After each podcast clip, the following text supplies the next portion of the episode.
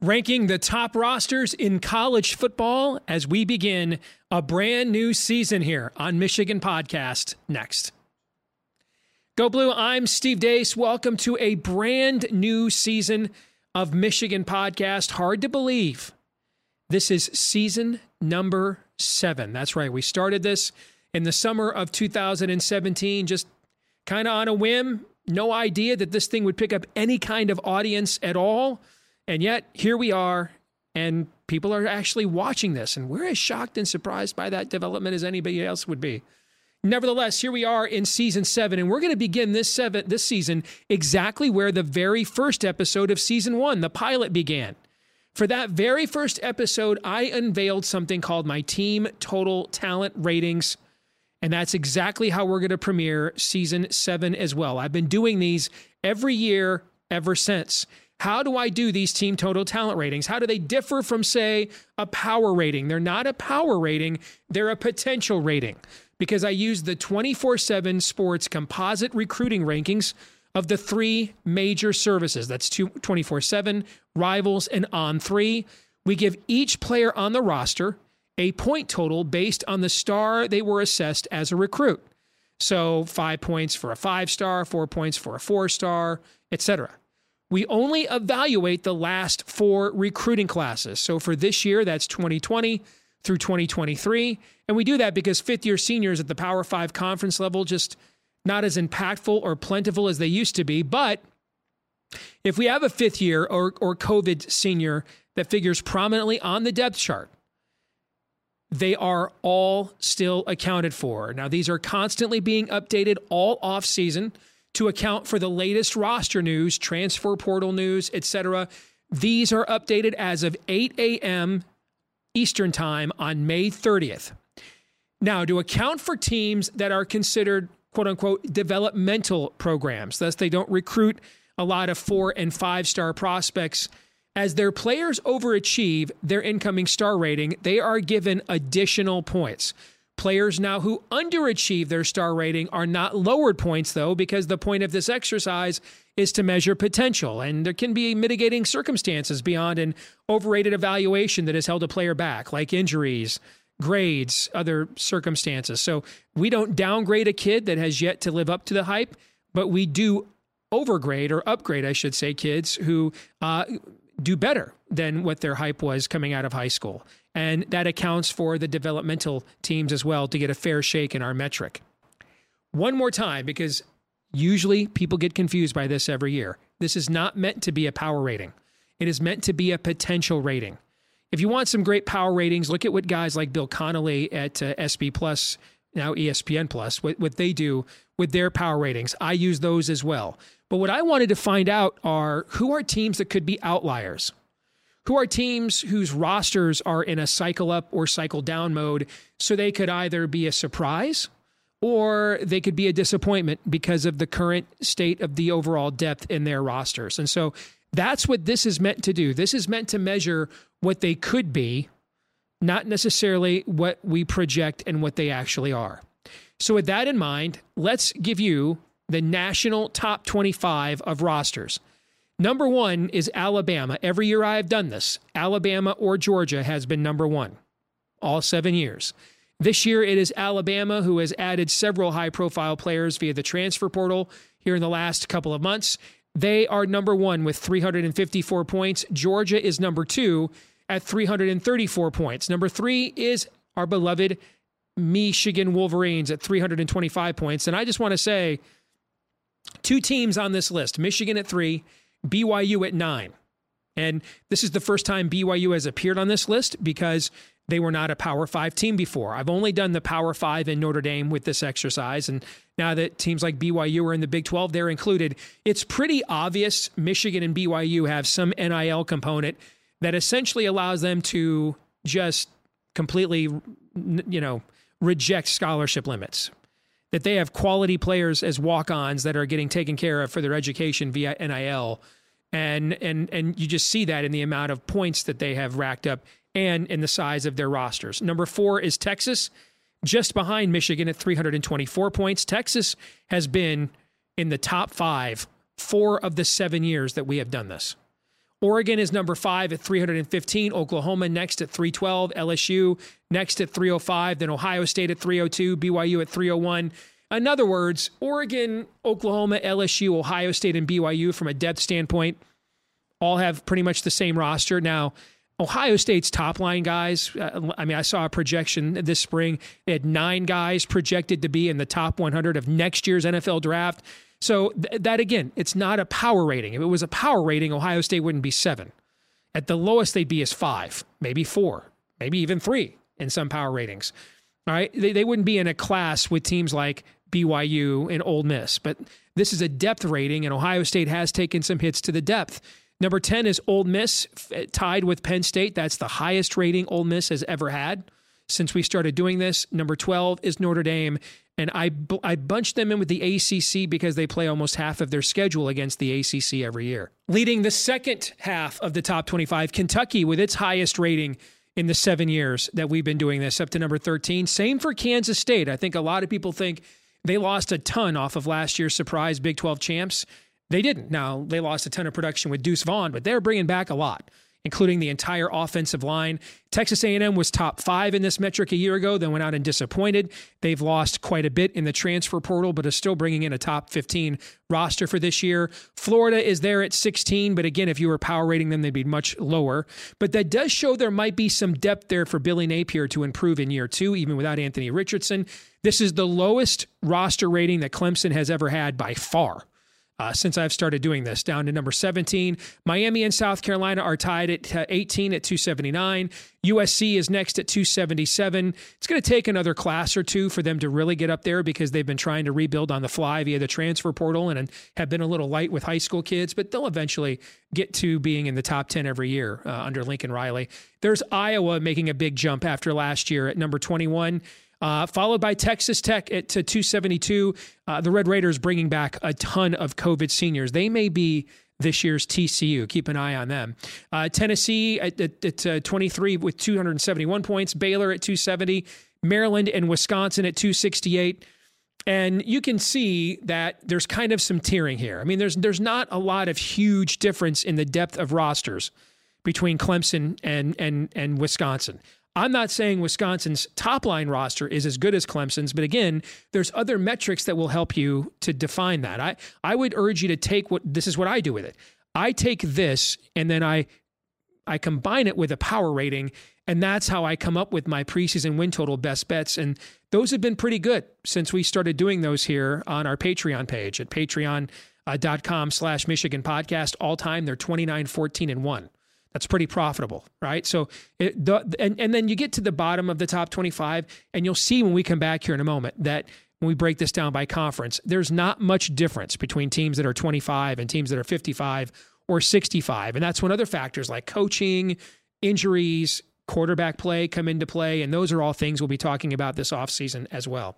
So now that we've shown you that top 25, let's go ahead and take our first break. We'll come back, show you how the Power Five conferences stack up in terms of talent when we return. What if you could have a career where the opportunities are as vast as our nation, where it's not about mission statements, but a shared mission? At U.S. Customs and Border Protection, we go beyond to protect more than borders from ship to shore, air to ground. Cities to local communities, CBP agents and officers are keeping people safe. Join U.S. Customs and Border Protection and go beyond for something far greater than yourself. Learn more at cbp.gov/careers. A great way to support us here at Michigan Podcast is by signing up for our Patreon page, patreon.com slash Michigan Podcast. Trust me, could very well be the most profitable $5 you'll ever spend because all of our handicapping picks are there, including our daily Major League Baseball picks that are off to a hot start after they were tremendous a year ago. Our college football win total best bets, which all time are 29, 14, and 1, 67% all time documented right there on our Patreon page. You get first dibs on those best bets for 2023 and so much more. So please, just $5 a month is all it takes to support us. And we put some jingle back in your pocket as well. Patreon.com slash Michigan Podcast. Again, that's patreon.com slash Michigan Podcast. And thank you to the hundreds of you that are supporting us already at patreon.com slash Michigan Podcast. And now let's take a look at how each Power Five conference stacks up in terms of total depth and talent on the roster for 2023. Let us begin right here at home with the Big Ten. By now, you know Michigan, Ohio State, Penn State, Iowa, Maryland, Wisconsin are the top teams because they all showed up in the national ratings. This is the second year in a row that Michigan has had the most talented roster in the league, according to these metrics. And those are the only two years that any team other than Ohio State has been number one in the seven years we've been doing this, but Ohio State's never been lower than number two. Nebraska finishes the first tier with 261 points, followed by Michigan State, which has suffered some uh, some significant losses recently. Rutgers, this is the highest roster score that Rutgers has ever had since we have been doing this, which, you know, you'll notice that depth tends to, to build when you've had a consistency at head coach. So you don't have that one recruiting class that takes a major dip while you're doing a coaching change. Illinois has the highest total of points it's had since we've been doing this uh, in the last seven years. Minnesota is next. Purdue, Northwestern, and Indiana has darn near the worst talent roster score of any Big Ten team since we started doing this seven years ago. It's not looking good there uh, in uh, in Bloomington. We go next to the mighty SEC, Alabama and Georgia, of course, not just number one and number two in this conference, but also in the country. LSU is not taking Brian Kelly very long because you don't have to rebuild at LSU. The roster is ridiculously talented every year. It's just a matter of how well coached it is. Ole Miss has its highest score since we've been doing this. Ditto for Kentucky, Texas A&M, and Florida round out the first division. But you'll see the the next seven teams, there's a lot of balance on the other half of the SEC. South Carolina right behind Florida, Tennessee there as well. Those nine teams all in the top 25 most talented rosters. In Mississippi State, Auburn not very far behind Maryland and Wisconsin, who made the top 25. Arkansas is number 12, but that's a pretty solid roster score. Missouri is next. Uh, they're about as talented as Minnesota. They're 13th in this league. Vanderbilt, at 14th as well. That's the highest point total they've had in several years, but it would still be worst in the SEC because both of how the recruiting rankings tend to favor SEC teams and because of how well they tend to recruit, shall we say, procure compared to everybody else. Everybody's talking about this being a banner year in the Pac 12. It is in terms of quarterbacks, but in terms of rosters, Oregon is in another class. USC is next. Arizona has the highest rating and point total since we started doing this seven years ago. As they have slowly, they near people forget they nearly made a bowl game last year. They were one game away. Washington State, Washington, Cal, Stanford. Obviously, I'd rather have Washington's roster than Cal's or Stanford's. But again, we're measuring depth here. Uh, Utah is next, followed by UCLA, which has lost a lot, despite a win total of eight and a half. Oregon State, which won 10 games last year and is bringing a ton back, still has some work to do when it comes to depth. Colorado's been nuts. I mean, when, we when when we did these right after signing day, Colorado was sitting with a top 25 roster. Since then, guys, they've had over 50 players leave the program or come in. And that's why they're down at the bottom of their talent ratings right now. Arizona State, Kenny Dillingham, the new coach there for Herm Edwards, he takes over with what we think right now is the least talented roster in the Pac 12. In the Big 12, Texas or Oklahoma have been 1 2 every year we've been doing this. This, this is each of their last years in the Big 12, and they will be 1 2 again. BYU is next. Kansas State, Texas Tech. We mentioned all the COVID year seniors they are bringing back. Keep an eye on that team. Baylor and then Iowa State rounds out the first division. But again, you're going to see once you get past the top tier, the balance is palpable, particularly in this conference. Cincinnati has a roster that lacks a playmaker at quarterback, but uh, the rest of that roster, Luke Fickell did not leave an empty cupboard. Oklahoma State kind of feels like they're at a crossroads here in the Mike Gundy era. Central Florida has a team kind of the opposite of Cincinnati. They come into the Big 12 with top line guys that I think have the speed and athleticism to compete at a high level in this conference, but do they have the physicality and the depth to hold up week in and week out? Houston's a team that uh, you think will probably benefit greatly from being in the Big 12 once they have a couple of years to recruit to it. This is the most points Kansas's roster has ever had, ever. And look at this the team that uh, ended up being the national runner up, TCU, has the least amount of depth in the Big 12 according to this metric. That's a that's a yo. Could explain why their win total is only seven, seven and a half, when you depending on where you look. All right, now let's go to the ACC. Remember, we we lumped Notre Dame in here with the ACC. Uh, they have the most talented roster in the league, followed by Clemson, Miami. They're essentially tied. Of course, Clemson's a lot better coached. North Carolina is next. You can see a bit of a drop off there uh, once we get past those first three teams. Virginia Tech is five, but you know their their frontline guys are nowhere near as talented as Florida State's. But what this dish what this, what this does show you is you know Florida State brings back a lot of players. This is the best starting lineup Florida State has had probably since Jameis Winston left.